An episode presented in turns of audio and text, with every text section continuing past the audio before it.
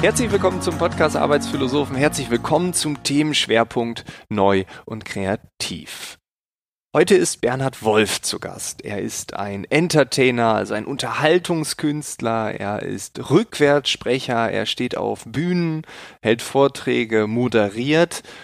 Er hat sehr verschiedene Einflüsse zusammengeführt und gilt heute als ein Kreativitätsexperte. Er hat ein Buch geschrieben mit dem Titel 30 Minuten Kreativität im Job und ich habe mir gedacht, okay, wer ein Buch schreiben kann, welches man in 30 Minuten lesen kann, der kann auch mit mir 30 Minuten über dieses Thema reden.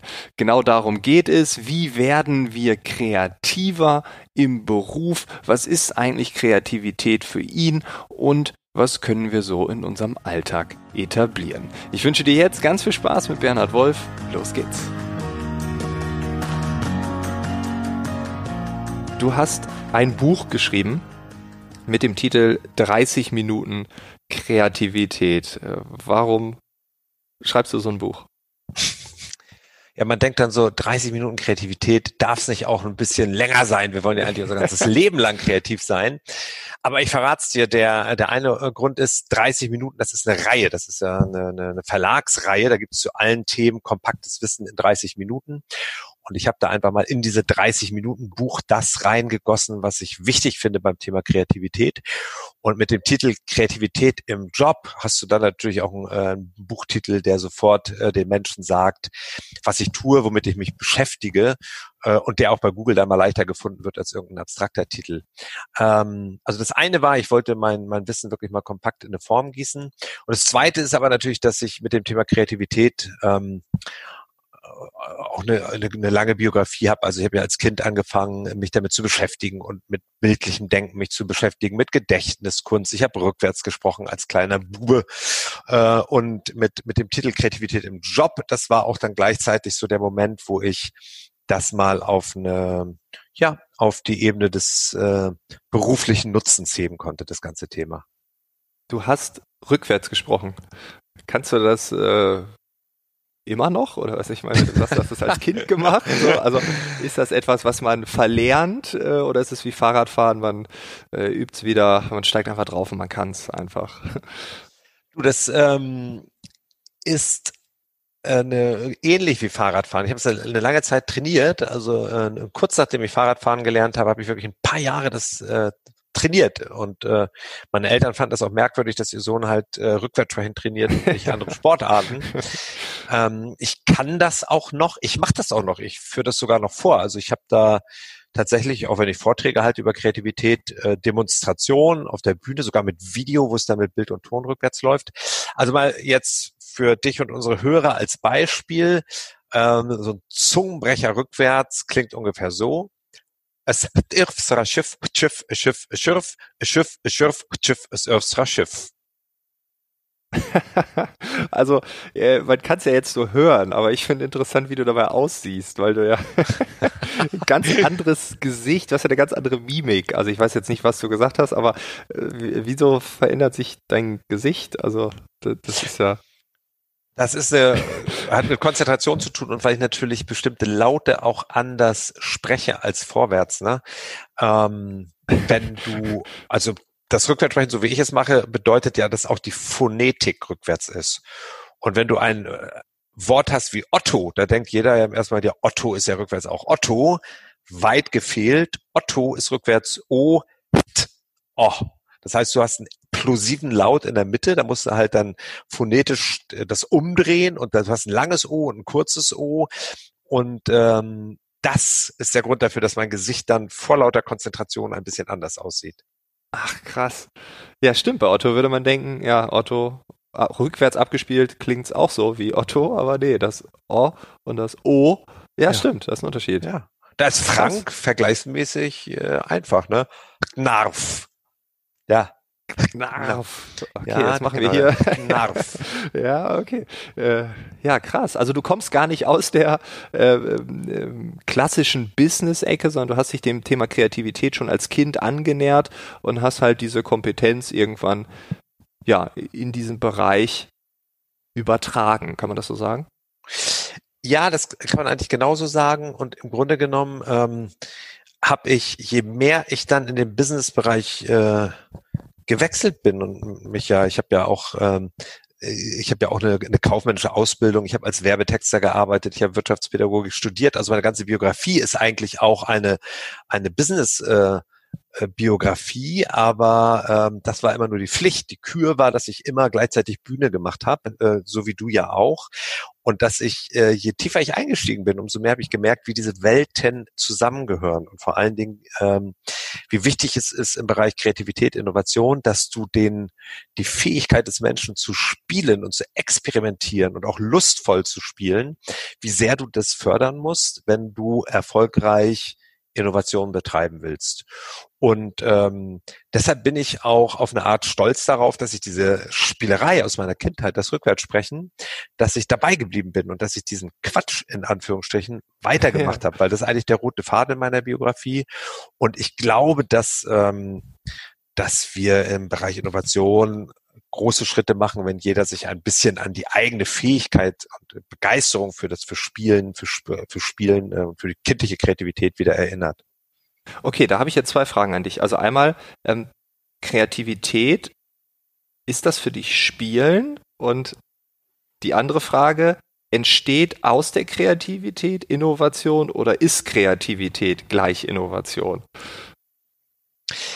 Die erste Frage, ob Kreativität Spielen ist, ähm, äh, würde ich sagen, nein, nicht eins zu eins. Spielen ist sicherlich eine wichtige Verhaltensweise innerhalb eines kreativen Prozesses. Und der Begriff Kreativität ist ja wahnsinnig breit gefächert und wird auch in alle Richtungen unterschiedlich ausgelegt.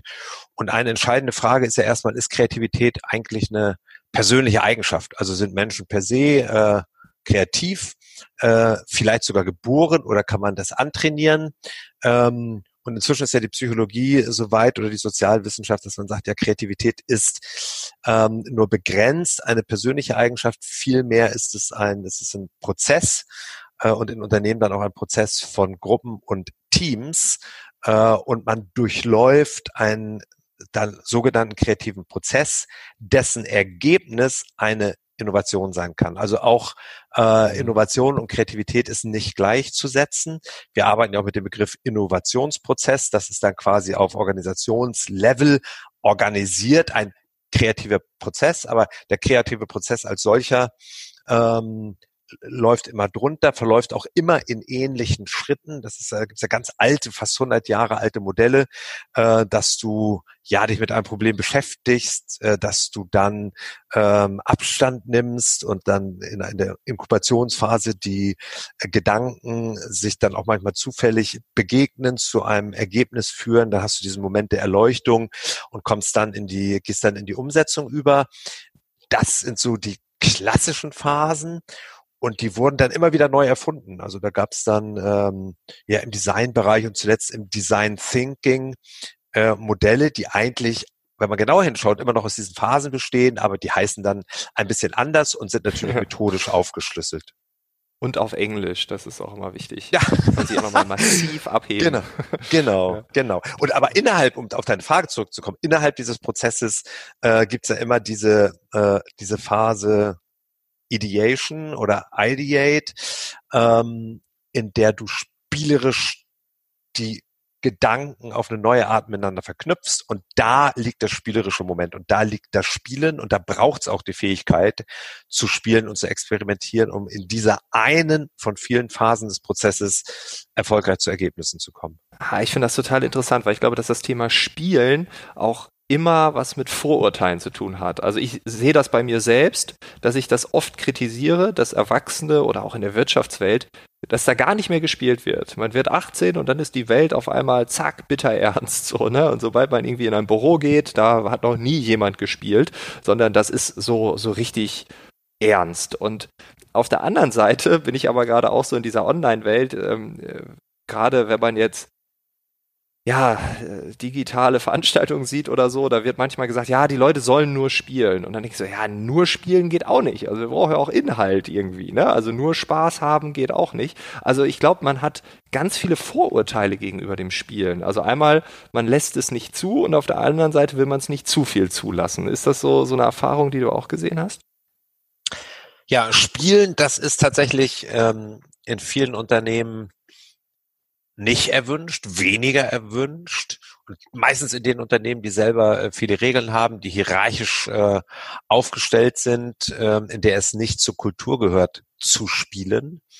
Das ist anders, wenn du dir kleine Unternehmen anguckst und äh, Start-ups und da wird ja auch schon mit der Symbolik des Spielens gearbeitet. Da hast du dann das Bällebad, wenn du reinkommst und hast äh, inszenierte Spielwelten, um die Mitarbeiter einzuladen zu spielen. Also es gibt beide Extreme. Und ähm, das hängt ein bisschen davon ab, auf welchem äh, Entwicklungsstand der Innovationskultur ein Unternehmen sich befindet. Ich sage auch nicht, dass es immer notwendig ist, dass, äh, dass es diese Freiräume braucht zum Spielen, genauso wie es nicht äh, in jeder Abteilung äh, überall immer äh, kreative Innovationstreiber braucht. Manchmal geht es ja auch darum, Sachen einfach perfekt abzuarbeiten. Aber ähm, im Hinblick auf Innovation sind diese Spiel Räume wichtig. Und du hast mhm. vorhin äh, das Thema äh, Corona-Krise angesprochen.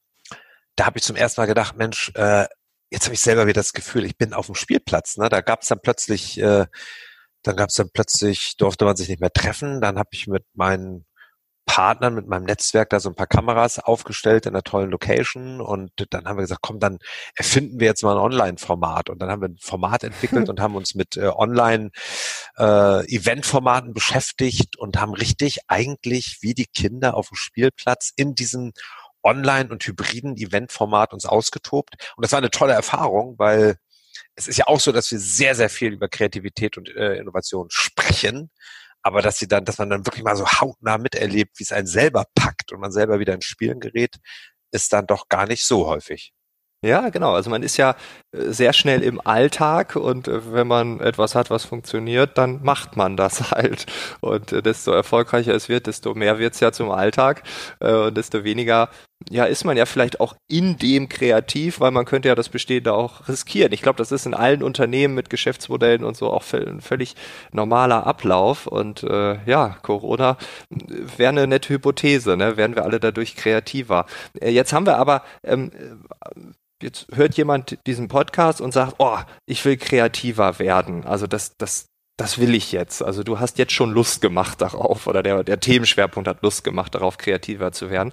Gibt es denn so Dinge, die du empfehlen kannst oder wo du sagst, ja, ähm, also Brainstorming eine Stunde äh, irgendwo einschließen bringt wahrscheinlich nichts, aber sich Zeit nehmen äh, für eine kreative Phase ist vielleicht doch gut. Gibt es so Grundprinzipien? Ähm, kann man das triggern oder ist das rein zufällig, dass das passiert?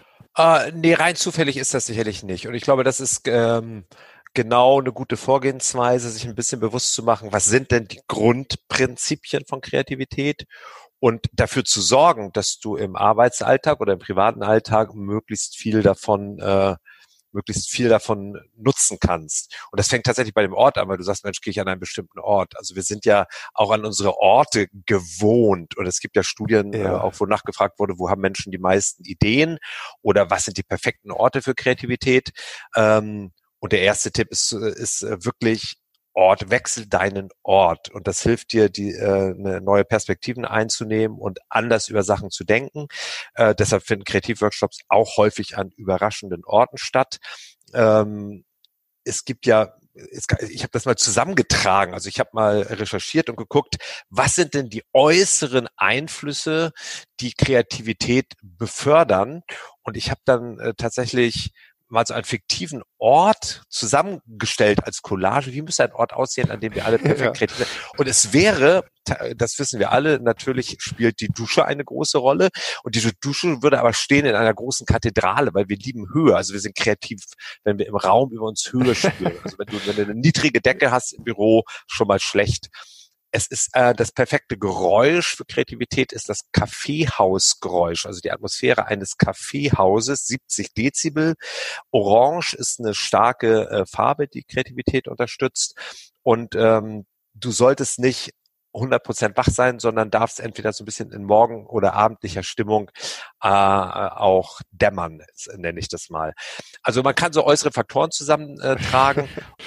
Die Netto-Botschaft heißt nur, wechsel häufig den Ort. Dann ist es bestimmt hilfreich, Zeiten zu reservieren, wirklich für kreatives Arbeiten. Und kreatives Arbeiten heißt, sich mit der, mit der Herausforderung äh, intensiv zu beschäftigen und äh, wirklich Material zusammenzutragen, zu recherchieren, die Augen aufzumachen, äh, viel quasi Input zu sammeln, der mit der Herausforderung zu tun hat äh, und auch sich Zeiten zu reservieren, in denen ich dann wirklich loslassen kann, in denen ich äh, in diese Inkubationsphase reingehen kann. Das lässt sich ja auch inszenieren. Also wenn du dir einen Design Thinking Prozess anschaust oder Kreativworkshops, da gibt's immer auch die Phase, wo du dann mal rausgehst und Abstand zum Problem hast, ähm, um den Gedanken eine Chance zu geben, sich auch unbewusst überraschend neu miteinander zu verbinden. Und da habe ich eine Metapher für. Ich rede immer von Berlin und Brandenburg. Berlin ist für mich so der Ort als Metapher, der mit äh, der Präparation zu tun hat, mit vielen äh, Inspirationen, mit viel Input, da saugst du Sachen auf, da kriegst du viel in die Birne und dann fährst du über die Grenze nach Brandenburg, setzt dich an die Havel, lässt den Gedanken quasi äh, ein bisschen Freiraum und du musst dir diese Orte suchen und du musst es auch trennen. Du kannst nicht erwarten, wenn du in einem großen Büroraum den ganzen Tag in einem durchgängigen, matschigen Arbeitsprozess bist, dass entweder das eine passiert, nämlich Inspiration, oder das andere, nämlich Inkubation. Du musst sagen, okay, jetzt bin ich mal fokussiert äh, in der Analyse eines Problems, jetzt gucke ich mir alles an, recherchiere und dann baff Rechner zu. Äh, jetzt gehe ich raus, jetzt suche ich mir einen anderen Ort, jetzt gehe ich irgendwo hin, wo ich mich wohlfühle, wo ich entspannen kann. Ähm, und, und das Changieren zwischen diesen beiden äh, Arbeitsmodi, das führt am Ende zum Ziel. Und ähm, ja, und ganz wichtig, jetzt eigentlich die wichtigste Dimension ist zu sagen, gut, äh, Kreativität entsteht am Ende aus der Vernetzung heraus. Also das, was ich gerade beschrieben hat, habe, ist am Ende ja immer auch eine, eine Teamleistung, ja. Also die, äh, die Art und Weise, wie du dich vernetzt und die Bereitschaft, dich mit Leuten zu vernetzen, die auch anders ticken als du, anders denken, andere Sachen wissen und auch andere Haltungen haben, äh, ist sicherlich auch ein, ein Treiber. Das weiß man auch aus der Forschung, dass überall da Innovationen erfolgreich entstanden sind, wo Teams zusammengearbeitet haben, die eine diverse Qualitäten im wahrsten Sinne des Wortes haben und unterschiedliche Sachen können, die dann in der Kombination zu einer tollen, überraschenden Lösung führen.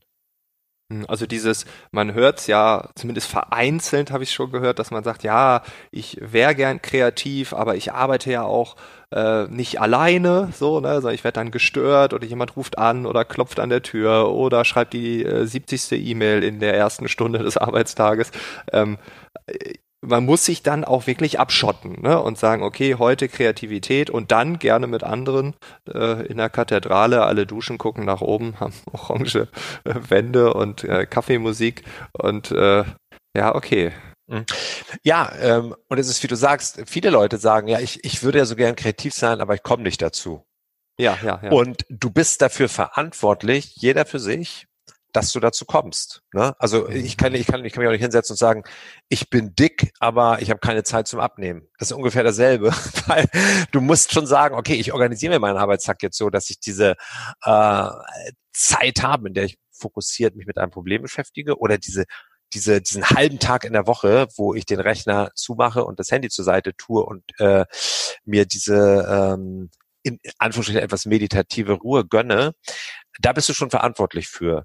Ähm, und äh, auf der anderen Seite ist natürlich, dass jemand reinkommt zur Tür, dass du Mails bearbeitest, dass du vernetzt mit Menschen arbeitest. Der zweite wichtige Modus. Da musst du aber ja, auch unterscheiden, äh, lässt du dich ähm, arbeitest du operative Sachen ab? Hast du Störmails? Hast du einfach viele Dinge, die am Ende gar nichts mit einem kreativen Prozess zu tun haben, die dir den, das Gehirn verstopfen? Oder bist du in einem vernetzten Austausch, der kann dann ja auch gerne sehr intensiv sein, auf welchem Kanal auch immer, bist du in, ein, in einem intensiven Austausch mit Menschen zu einer Herausforderung, die es zu lösen gilt. Und das ist ganz, glaube ich, wichtig, dass man da ein waches Auge hat, dass du guckst, okay, ich bin verantwortlich dafür, wie ich mir im Detail mein Tag organisiere und meine Arbeitszeit. Und ich bin dafür verantwortlich, ob ich mich ähm, von der Mailmasse, äh, von ja. den zwei Dritteln äh, mich eigentlich nur ablenkt, äh, ob ich mich irgendwie so organisiere ähm, und auch mal Sachen ignoriere, die jetzt nicht mit meiner wichtigen Herausforderung zu tun haben. Ah, richtig cool, weil das ist ja etwas, was ja, man doch zu wenig macht. Ne? Ich nehme manchmal diese Freiräume, dass ich sage, okay, heute Montag, da äh, denke ich jetzt mal diese eine Idee weiter oder äh, ne, ich, ich konzipiere den ganzen Tag irgendwas ähm, oder auch nur für drei, vier Stunden. Äh, aber die Disziplin wirklich häufig an den Tag zu bringen, äh, beziehungsweise ja, vielleicht einmal die Woche oder zweimal die Woche oder wenn man kreativ arbeitet, vielleicht auch jeden Tag, Ja, ich glaube, das äh, wird, wird für sehr viele Hörerinnen jetzt hier auch ein Problem sein. Ähm, aber äh, eine Frage noch zum Thema Vernetzung. Also eine Hypothese von mir ist ja, die muss jetzt nicht stimmen, aber dass alle Grenzen aufweichen. Also Branchen, Organisationen, Berufe, irgendwie, das ist alles irgendwie fluider. Ähm, und man kann sich ja auch Impulse holen von ganz außen. Also ich bin jetzt nicht nur in einer Organisation oder nicht nur in, nicht nur in meiner Branche äh, tätig, sondern überall gibt es Impulse, die mich in meiner Position weiterbringen. Ähm, glaubst du, dass es so eine, so eine andere Form von Networking geben wird. Äh, also aktuell habe ich so das Gefühl, Networking ist irgendwie so ein bisschen was Vertriebliches, wird vielleicht auch vom Vertrieb missbraucht, so Networking-Events, wo alle irgendwie sich gegenseitig nur die Visitenkarten in die Hand drücken und was verkaufen wollen. Ähm, aber das neue Networking, wir brauchen ganz viele neue Impulse, ganz viel Vernetzung. Ähm, das könnte dann noch so eine, so eine Renaissance erleben, oder? Wo man sagt, Vertriebler weg. Das geht jetzt nur um Ideen, um Impulse, um Kreativität. Mhm. Mhm. Ich glaube, die beste Antwort darauf gibt ein Buch, das ich jetzt auch mal nenne. Und dieses Buch heißt äh, Network Thinking. Und das ist von Professor Weinberg, der äh, die äh, in Potsdam die die School leitet, die die School for Design Thinking. Äh, und der hat diese Art des Netzwerkens in diesem Buch beschrieben. Also das, was du jetzt auch nennst mit neuer Art des Netzwerkens. Er nennt das Network Thinking. Und ähm, er beschreibt genau diese Art von Netzwerken, die nichts äh, mit, mit Vertriebs äh, Visitenkartentauscherei zu tun hat, sondern die es darauf anlegt, dass ähm, wir erstens Dinge nicht mehr in starren, er nennt das in Brockhaus-Dimensionen, dass wir nicht mehr im Brockhaus denken und dass wir nicht mehr bestimmtes Wissen in bestimmte Schubladen tun äh, und immer nur einzelne Schubladen aufmachen, um Probleme zu lösen, sondern dass wir ähm, quasi genau diese Schubladen miteinander in Verbindung bringen und dass wir Kompetenzen vernetzen, Fähigkeiten vernetzen, immer unter dem Aspekt einer äh, Herausforderung, weil es, es ist natürlich klar, dass äh, eine gute Innovation immer auch eine, eine, gute Herausforderung braucht am Anfang oder eine gute Fragestellung. Aber wenn die mal da ist, äh, dass du dann schaust, okay, mit wem vernetze ich mich, wer kann einen Beitrag leisten, wer hat eine ähnliche Erfahrung und auch genau wie du sagst, ähm, darf gerne eine ganz andere Branche sein. Ja, früher haben die Unternehmen immer geguckt, was macht denn der Wettbewerb? Ähm, mhm. Da versuchen wir mal mitzukommen oder das einen Tick besser zu machen. Es macht ja viel mehr Sinn zu gucken, äh, was macht gerade nicht der Wettbewerb, sondern was passiert in ganz anderen Branchen, was kann ich von denen äh, lernen, also sich auch mal nach wirklich nach außen zu orientieren und da über den Tellerrand zu schauen. Ähm, aber ich glaube, diese Art des, ähm, des vernetzten Denkens ist, äh, ist auf dem Vormarsch und ja, Network Thinking von Professor Weinberg ist da, ist da glaube ich, eine gute Buchempfehlung. Okay, cool. Wird direkt in den Shownotes verlinkt. Ähm, du selbst veranstaltest ja auch ein Format äh, in Berlin. Ich war einmal hier am Brandenburger Tor. Die 30 Minuten Impulse, ein Ideenfrühstück. Also man hört einen 30 Minuten Impuls und vorher, nachher gibt's 30 Minuten lang Rührei. So habe ich es wahrgenommen. auch Smoothies für die, die sich äh, gesünder ernähren wollen. Ähm, ist das genau aus dem Grund, dass du sagst, wir müssen ähm, Impulse geben und gleichzeitig in den Gesprächen davor und danach neue Impulse kreieren, aus dem Impuls heraus? Oder warum machst du das? Ach, das haben wir gestartet, dieses Projekt. Ähm eigentlich um spannende Menschen zu holen in Berlin. Ja, da gibt's die Axicard, das ist eine äh, Event-Location am Brandenburger Tor. Und dann äh, gab's den, den Gabal Verlag und mich als Speaker und Moderator. Und dann haben wir gesagt, Mensch, komm, wir haben doch, wir haben Themen, wir haben tollen Raum, wir machen mal so einen äh, Auftakt, wo die Menschen, bevor sie ins Büro gehen, einfach mal ein bisschen ein, ein, paar gute Gedanken kriegen, auch miteinander quatschen können. Dann sind die vielleicht, gehen die inspirierter in den Tag. Und das Format hat auch äh, schnell Freunde gefunden. Und äh, das Spannende war jetzt in der in der Krise, da konnten wir ja nicht mehr dieses Live-Format machen. Und das war genau die Spielwiese, von der ich vorhin erzählt habe. Da haben wir dann gesagt, komm, nee, wir da, machen da jetzt ein Online-Format, wir machen ein Online-Event draus. Und wir haben dann diese Idee, dass du einen inhaltlichen Impuls hast und ein Networking machst in die äh, sozusagen ins Digitale übersetzt und da auch wirklich experimentiert herumgespielt. Ähm, ja, und das, äh, es gibt eine Seite dazu, die heißt ideenfrühstück.de und äh, da kann man sich die Aufzeichnung angucken, äh, die, diese Online-Events, da kann man sich auch anmelden für weitere Online-Events. Und äh, das, äh, dieses Format hat eigentlich meine Leidenschaft, äh, auf der Bühne zu stehen und für Leute etwas zu machen und zu kommunizieren an schönen Orten, hat das so sehr zusammengefasst. Also es ist so ein bisschen auch ein Herzblutprojekt.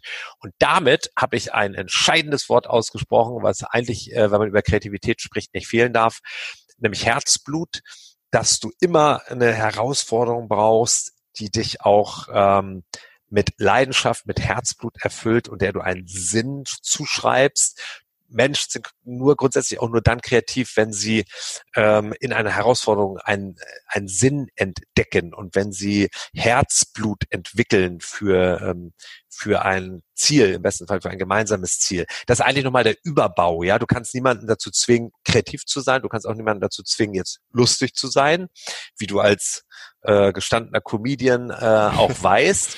Ähm, du, es, es braucht erstmal wirklich auch dieses äh, mit Herzblut erfüllte Ziel. Ja, und wenn das dann noch etwas ist, was es noch gar nicht gibt, und du weißt, Mensch, ich habe eine abgefahrene Idee, ich habe ein Ziel, das wird eine Innovation, das ist sensationell neu, das gab es noch nie im Markt und da, damit werden wir durchstarten, dann hast du natürlich eine, eine riesen Motivation, überhaupt in den kreativen Prozess reinzugehen.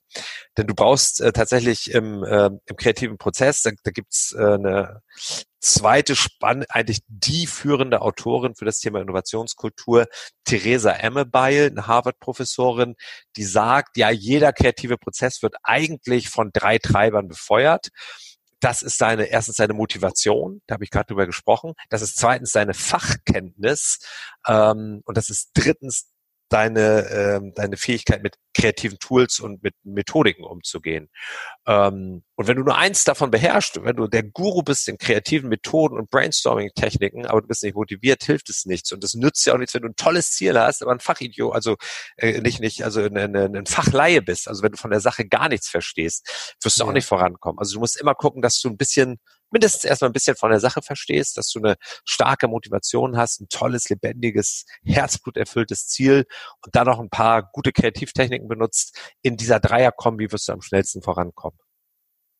Cool.